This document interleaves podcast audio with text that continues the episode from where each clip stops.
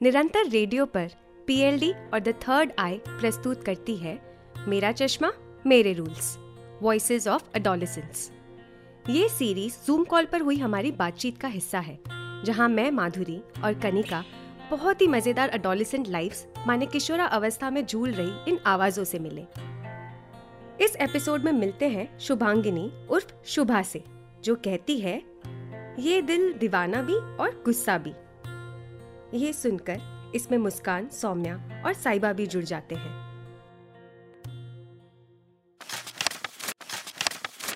सभी ने अपनी अपनी मनमानी की। किसी ने मुझसे यह नहीं पूछा कि तुम क्या चाहती हो। जिस तरह फुटबॉल को एक दूसरे को पास किया जाता है, मुझे भी ऐसा एहसास होने लगा कि मैं भी एक फुटबॉल की तरह हो गई हूँ, जिसे जब चाहे छत्तीसगढ़ से राजस्थान और राजस्थान से छत्तीसगढ़ भेज देते हैं। तो जितने भी मेरे कोचिंग की फ़ीस है बुक्स वगैरह ड्रेस जो भी है, मेरी दीदी उठाती थी सारे खर्चे। और फिर उसकी वजह से मतलब जो भी मैं हूँ, अभी मेरी सिस्टर की वजह से हूँ ये पंक्तियाँ शुभा अपने खत से पढ़ रही है। एक तरफ़ उसके खत में बहुत गुस्सा है और दूसरी तरफ़ वो प्यार की बात कर रही है। गुस्सा क्योंकि उससे कोई पूछता ही नहीं कि उसे क्या चाहिए। और प्यार क्योंकि बड़ी बहन ने कुछ फैसले उसके साथ, उसके पक्ष में लिए। इस गुस्सा और प्यार के पन्नों पर चलने से पहले, मेरी सुई इस बात पर अटक गई कि 18-19 साल के एडोलिसेंट्स के पास इस दोनों भाव, गुस्सा और प्यार, इसको दर्शाने की जगह कहाँ है? और कितनी है? तो चलो, इस एपिसोड में गुस्सा और प्यार को जगह देते हैं। एक मिनट, आपका और मेरा नहीं। इस किशोरा अवस्था में जैसा शुभांगिनी, मुस्कान, साइबा और सौम्या को महसूस होता है, वैसा। लगा लो इनके रेड ग्लासेस हाँ थोड़े अनकंफर्टेबल लग सकते हैं। पर इनके चश्मे, इनके रूल्स अठारह वर्ष की शुभांगिनी उर्फ़ शुभा इस जूम कॉल पर केकरी राजस्थान से जुड़ी है। उसके माता पिता और भाई छत्तीसगढ़ में रहते हैं और वो उनसे अलग अपनी बहन के साथ यहाँ राजस्थान में रहती है। बैकग्राउंड में उसका कमरा दिख रहा था, जहाँ उसकी बनाई पेंटिंग्स लगी हुई थी। जब उसने खत पढ़ लिया तब मैंने उससे पूछा कि वो छत्तीसगढ़ से राजस्थान कैसे आई? और ये फुटबॉल जैसा क्यों महसूस हुआ उसे? मेरी सिस्टर रहती है, पर वो अजमेर रहती है। अभी कुछ महीनों से हम अलग रहने लग गए। पहले मैं दीदी के साथ रहती थी और अब दीदी अजमेर रहते हैं और मैं केकड़ी रहती हूँ। तो अभी तो मैं एक फेलोशिप से जुड़ी हुई हूँ और मैं बस पढ़ाई कर रही हूँ अभी। मैं अकेले रहती हूँ, ये ऑफ़िस है। महिला जन अधिकार समिति का यहाँ पे टेक सेंटर चलता है तो मैं यहीं पे रहती हूँ। मेरी सिस्टर है तो उनकी वजह से ही मैं अभी तक हूँ, क्योंकि एक सिचुएशन थी जब मैं ट्वेल्थ पास हो गई थी, तब पापा का भी था, क्योंकि मेरे भैया ने लव मैरिज की है तो पापा का भी था कि क्या बोलते हैं, अब वो शादी कराएँगे शुभा की। मेरे भैया छोटे हैं, पर उन्होंने लव मैरिज किया कोर्ट मैरिज पापा ने सपोर्ट किया था उनको, पर फिर सबके कहने पर पापा ने भी कहा कि अब शुभा की शादी कराएँगे, ताकि उनको लग रहा था कि बाद में आगे इसके, ये भी इस तरीके का ना करे तो इसकी भी शादी अब कराए। फिर यहाँ पे मैं आई थी, कुछ ऐसे घूमने आई थी दीदी के दीदी मेरा टेक सेंटर चलाती थी कंप्यूटर सेंटर फिर दीदी ने कहा था कि एक महीने कंप्यूटर सीख लेगी, फिर उसके बाद ले जाना आप ऐसे करके। फिर पापा कॉलेज में एडमिशन देने के लिए तैयार नहीं थे। फिर मैंने स्कूल पढ़ाने जाने लग गई और फिर बिना घर में बताया किसी को मैंने ओपन में एडमिशन ले लिया। शुभा ने बताया कि एडमिशन तो ले लिया और बहन का पूरा सपोर्ट भी था। पर रिश्तेदार माँ बाप भाई इन सबको मनाने में काफ़ी वक्त लगा। जिसकी वजह से वो यहाँ से वहाँ होती रही। ये यहाँ से वहाँ अभी नहीं, बचपन से होता रहा है, उसने बताया। तो मेरा बचपन से सपना था कि मैं डॉक्टर बनूं, पर मेरे भैया ने मुझे बायो नहीं लेने दिया क्योंकि उसके लिए मुझे, क्योंकि हमारे यहाँ पे कोचिंग अवेलेबल नहीं है और टीचर्स भी इतने नहीं थे तो मुझे बाहर जाना पड़ता कोचिंग के लिए, एक दो किलोमीटर दूर। तो भैया का था कि बाहर जाएगी नए नए लोगों से मिलेगी लड़कों से मिलेगी बिगड़ जाएगी। इस तरीके का उनकी थिंकिंग थी तो फिर उन्होंने मुझे बायो नहीं लेने दिया और मैंने कॉमर्स उनके दबाव में लिया। हालाँकि फिर मम्मी का कहना था कि कि पढ़ाई तुम्हें करनी है और तुम आ, मतलब तुम जो जो पढ़ना चाहती हो वो सब्जेक्ट लो। पर भैया ने मम्मी को धमकाते हुए कहा कि आप ही देखना जो भी होगा आगे हम नहीं जानते ऐसे वैसे। तो फिर मैं डर गई। तो फिर उस टाइम मैंने मम्मी पे ध्यान देते हुए मैंने कॉमर्स लिया था। नहीं, ये नहीं, ये करो। अरे, ये नहीं, वो नहीं। शुभा कहती है, इससे गुस्सा नहीं आएगा तो और क्या होगा? जो जो मैं नहीं चाहती और मेरे लिए किए जा रहे हैं तो उन चीज़ों पर मतलब गुस्सा आता है। अगर घर वाले मतलब जैसे एक सब्जेक्ट की बात थी, अब मुझे कौन सा पढ़ना है? ये मेरा डिसीज़न होना चाहिए ना कि किसी और का। तो अगर उस उस टाइम इस तरीके का कोई लेता है तो मुझे ज़्यादा गुस्सा आता है इन चीज़ों पे।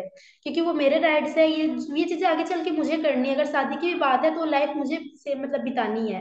आ, मतलब वो होता है ना कि एक उम्र होती है जब मम्मी पापा या फिर फैमिली वाले नहीं होते साथ हम खुद अकेले पड़ जाते हैं कभी तो उस सिचुएशन के लिए मुझे तैयार होना है। ये इस तरीके की चीज़ें हैं तो इन चीज़ों पे गुस्सा आता है मेरे को ज़्यादा। शुभा की बात सुन के सब जूम स्क्रीन पे सिर हिलाने लगे। ये सबके लिए रिलेटेबल था। ये अचानक से बनने वाली चीज़ थोड़ी थी। बार बार बार बार जब ऐसी सिचुएशंस रिपीट होती रहती हैं तो कभी ना कभी तो उसका रिएक्शन आएगा ना। और इसका बीज बचपन में ही तो डल जाता है, ऐसा शुभा ने बताया। हाँ क्योंकि ना मैं अपने घर में सबसे छोटी हूँ ना? और आपको पता है मतलब घर पे ज़्यादातर लड़कों का ही दबदबा रहता है। जो मेरी बड़ी सिस्टर है, वो तो उससे नॉर्मल बात करती है। पर मेरा था कि मैं अपने भाई से बात भी नहीं करती। इतने टाइम हो गए बड़े, मैं आज भी उसके सामने बात नहीं करती। अब इसके आगे मैं बस काम से नॉर्मल बात, ऐसे कभी भी हँसी मज़ाक या फिर किसी तरह की चीज़ें बिल्कुल भी नहीं रहा। जैसे एक पड़ोसी होता है ना, जैसे कोई दूसरे लोग होते हैं, बहुत सिंसियर लोग टीचर से भी हम कितनी मतलब सहज तरीके से बात कर सकते हैं। ये रिश्ता बिल्कुल नहीं था हमारे बीच मतलब एक मतलब अभी भी नहीं है। अगर अब बातें होंगी ना तो मुझे लगता है कि अब बातें झगड़े को लेके ज़्यादा होंगी, क्योंकि उनका भी, उनकी भी ये थिंकिंग है कि अब उनकी शादी करा है तो अगर वो मेरे से बात करेंगे भी अब तो वो इसी चीज़ को लेके बात करेंगे कि अब तुम्हारी एज होगी अब कितनी पढ़ाई करोगी, कितने काम करोगी, अब शादी करो। तो उस बीच अगर हो सके तो मैं उनको एक तो नॉर्मल वे में यही कहूँगी कि अभी मुझे पढ़ाई करनी है, पर वो नहीं मानेंगे। मेरे को ऐसे बोलते हैं, सीधा डांटते हैं कि ज़्यादा बोलने की ज़रूरत नहीं है अब बहुत हो गया, ऐसे वैसे, ऐसे डांटते हैं ना, फिर मैं तो ऐसे ज़्यादा बोलती नहीं उनके सामने प्रसाद गलती से कभी मुँह से निकल जाए कि मुझे नहीं करना, ऐसे चिल्ला के भी बोल दूँगी तो फिर उस चीज़ में बहस हो सकती है हमारी, पर कुछ अच्छा रिश्ता बनने का ये मुझे अभी तक दिख नहीं रहा। ऐसे रिएक्ट करना है, ये भी तो हम अपने आसपास हमारे साथ हो रहे, इस बर्ताव से ही सीखते हैं ना? अब मुस्कान ने शुभा से पूछा जब गुस्सा आता है तो तुम क्या करती हो? ज़्यादातर मैं, अगर मेरे कोई सामने वाला होता है, अगर वो मुझसे नॉर्मल भी बिहेव करता है तो मेरा बिहेवियर बहुत बिल्कुल चेंज हो जाता है और मैं उनसे थोड़ा रूडली बिहेव करके बात करने लग जाती हूँ। जो मतलब बिल्कुल सही नहीं है, क्योंकि उनकी कोई गलती नहीं रहती। और एक होता है कभी कभी अभी तो मैं बहुत कम कर, गुस्सा करने लगी। पहले ये रहता था कि मेरे अगर हाथ में आसपास कोई चीज़ें रहती तो ज़्यादा गुस्सा आता तो मैं उनको तोड़ देती या फिर मेरे हाथ में कुछ रहता तो मैं उसको फाड़ मार देती इस तरीके का मतलब ज़्यादा गुस्सा आता मतलब बहुत इरिटेट हो जाती है और बहुत मतलब कोई मेरे कुछ भी बोलता है ना नॉर्मली बोल बोल रहे ना मैं कहती हूँ मेरे को मत बोलो। मुझे नहीं सुनना मैं उनको आगे बोलने ही नहीं देती थी। आ, थोड़ा बहुत कम अगर आजकल कोई कुछ कहता है तो थोड़ा सा सुन लेती हूँ थोड़ा सा शांत खड़े होके पर आज भी अगर मेरी अगर मेरी दीदी कुछ कहती है तो फिर मैं उनका आज भी उतना नहीं है कि मैं मतलब जो फैमिली वाले अगर कुछ कहते हैं ना तो आज भी उनपे उसी तरीके का गुस्सा रहता है और थोड़ा सा ज़्यादा रहता है। क्योंकि वो थोड़ा सा उन चीज़ों को लेके ज़्यादा कहते हैं जिससे मुझे ज़्यादा हर्ट होता है। तो उन चीज़ों पे ज़्यादा बात करते हैं तो उन, उनके लिए मेरा गुस्सा और ज़्यादा बढ़ जाता है। पर जैसे आसपास कोई लोग रहते हैं ना उन पर कंट्रोल करने की कोशिश करती हूँ मतलब बहुत कोशिश करती हूँ कि अगर वो कुछ कह रहे हैं तो उनकी गलती नहीं है तो उनको मतलब मैं उनको कुछ कहने का राइट्स नहीं है मेरे पास इस तरीके का। जैसा शुभा ने कहा ये गुस्सा करने का मतलब ये भी है ना कि वो चाहती है कि उसकी सुनी जाए। उसकी अपनी राय है, उसका अपने हिसाब से जीने का राइट है। पर अब वो अपने गुस्से पर रिफ्लेक्ट भी करती है कि क्या ये किसी पे भी निकल जाता है? क्या वो दो मिनट रुककर सोचकर भी जवाब दे सकती है? मैंने शुभा से पूछा, क्या कोई दोस्त है जिनसे वो ये बातें शेयर कर सके? तो दोस्त मेरे पहले से बहुत कम रहे हैं, लोगों के बेस्ट फ्रेंड होते हैं, मेरे आज तक ऐसे कोई फ्रेंड्स नहीं रहे, क्योंकि मैं ज़्यादा मैं ज़्यादा किसी से कुछ शेयर नहीं कर पाती। मैं खुद की बातें खुद के पास रखती हूँ और थोड़ी देर मतलब नॉर्मल बातें, एक काम से बातें होती है। हम जैसे कोचिंग है तो थोड़ी सी देर के लिए कुछ बातें, तुम कहाँ से हो? इस तरीके का नॉर्मल नॉर्मल ऊपर ऊपर की बातें। पर एक पूरे प्रॉपर फ्रेंड्स ऐसे मेरा कोई नहीं है। अभी तक मतलब वहाँ भी नहीं है और यहाँ भी नहीं है। ये फ्रेंडशिप करने में इतनी दिक्कत क्यों? पहले मुस्कान ने भी बताया कि उसके दोस्त किताबें हैं। साइबा के दोस्त पौधे हैं। अगर अपनी उम्र वाले नहीं तो क्या आसपास किसी और से दोस्ती करना भी इतना मुश्किल था? अपनी बहन, भाई, कोई दीदी? इस पे सौम्या ने रैगिंग का एक पन्ना खोला। क्षमता शेल्टर होम के पहले वो कई हॉस्टल्स में रह के आई थी और वहाँ के अनुभव को याद करके उसने ये बताया। और जहाँ तक मैं जानती हूँ, सारे शेल्टर्स होम में सब जगह रैगिंग होती है दादागिरी करने वाले लोग होते हैं, वो से सब जगह था। एक ना एक हिटलर दीदी भी होती है, जो सबको स्टेबल रखती है।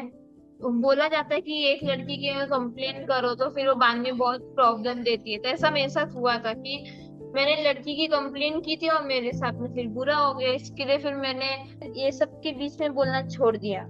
और मैं एक हॉस्टल में थी। उधर भी ऐसा होता था कि बड़ी लड़कियों को छोटी लड़कियाँ दी जाती थी। उनका स्कूल पहुंचाना खाना खिलाना बीमार पड़े तो उनको देखना, उनके क्लीनिंग रखना, ये सब। तो वो उल्टा लड़कियाँ बड़ी वाली छोटी लड़कियों से काम करवाती थी। इस बात पे मैंने बहुत बार झगड़ा किया था, उधर के सिस्टर लोग से, दीदी लोग से। ऐसा। तो ऐसा सब जगह था। तो मेरे को उसकी आदत ही हो गई थी। सौम्या की बात सुनकर फिर से जूम पर सबके चेहरे हिलने लगे।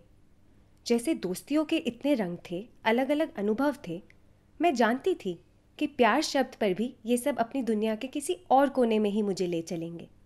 तो मैंने पूछा, और प्यार? क्या कभी कोई पसंद आया?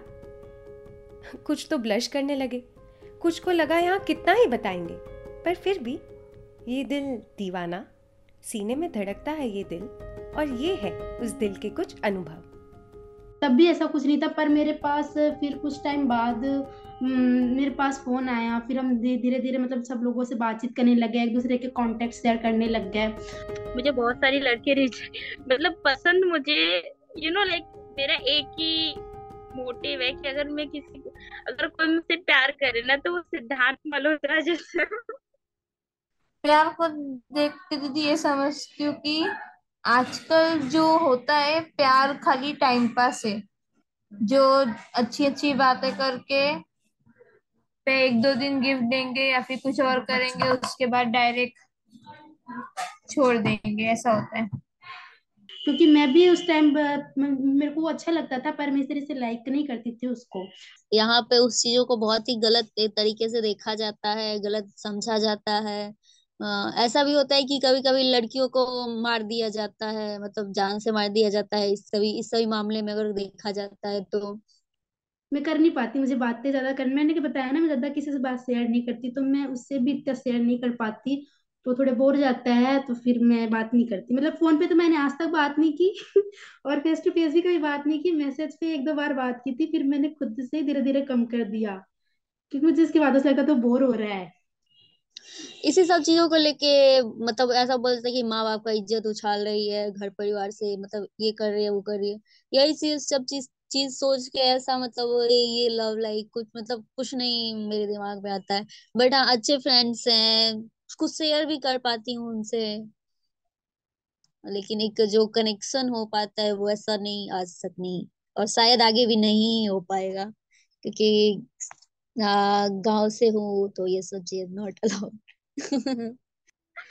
मतलब बहुत अच्छा लगता है, पर एक इंसान को बहुत मन से चाहा था, पर उसको सिर्फ़ मेरे पास मेरे साथ टाइम पास करना था मतलब गर्लफ्रेंड बॉयफ्रेंड करके रहना था तो मैंने बोला, भाई, राम राम जी। पर ये कि मैं लव मैरिज करना चाहती हूँ, और यू नो मतलब एक ऐसे इंसान के साथ रहना चाहती हूँ, जो कि मुझे हमेशा हंसाए कहीं ये प्यार बोरिंग है, कहीं ये सिद्धार्थ मल्होत्रा की चाहना है। कहीं इससे दिमाग में हिंसा दिखाई देती है तो कहीं लव मैरिज की भी इच्छा होती है। ये कई तरह के एडोलिसेंट प्यार की तो छवियाँ हैं। ये बातचीत शुभा के खत से शुरू हुई थी तो कॉल को ख़त्म करने से पहले मैंने उससे पूछा कि वो क्या चाहती है? मे, मेरे जो परिवार की सिचुएशन है ना मेरे घर वालों की मैंने आज तक जो मेरे मम्मी पापा को देखा है तो मेरी मेरी ये सोच है कि जब तक मैं एक घर नहीं घर नहीं बना लूँ मेरा हमेशा से एक सपना है कि मेरे पापा के लिए एक स्कूटी लूँ मेरे पापा को स्कूटी चलानी नहीं आती तो मैं उनको सिखाऊं और पहले मैं मम्मी पापा के साथ एक घर लूँ उनके साथ रहूँ फिर बाद में मैं शादी के बारे में सोचूं सोचूं करूँ नहीं सोचूं। और मैं चाहती हूँ कि मेरा खुद का एक सेंटर हो जहाँ पे मेरी दीदी क्यों एक जेंडर की क्लास ले और पूरे एक जो यौनिकता पे क्लासेज है, जो हम जिस तरीके से यहाँ पे सेंटर में चलाते हैं इस संस्था में, उस तरीके के को खुद करने का उनका सपना है तो वो सेंटर मैं उनके लिए खोलूँ और इन्हीं कई तरह की चाहतों और कल्पनाओं से बने हैं ये एडोलिसेंट लाइव्स। मुस्कान की उसके गाँव समस्तीपुर में कम्युनिटी लाइब्रेरी। सौम्या का थाने में क्षमता शेल्टर होम साइबा का खुद को खत लिखना और खुद के मन के बारे में बातें करना। शुभा का खुद से केकरी में रहना। अब ये कई सारी प्रोफाइल्स इस एडोलिसेंट लाइफ का हिस्सा है। अब इनके इतने मज़ेदार रंग बिरंगी गॉगल्स आपने लगाए रखे हैं तो इसे नीचे मत रखना।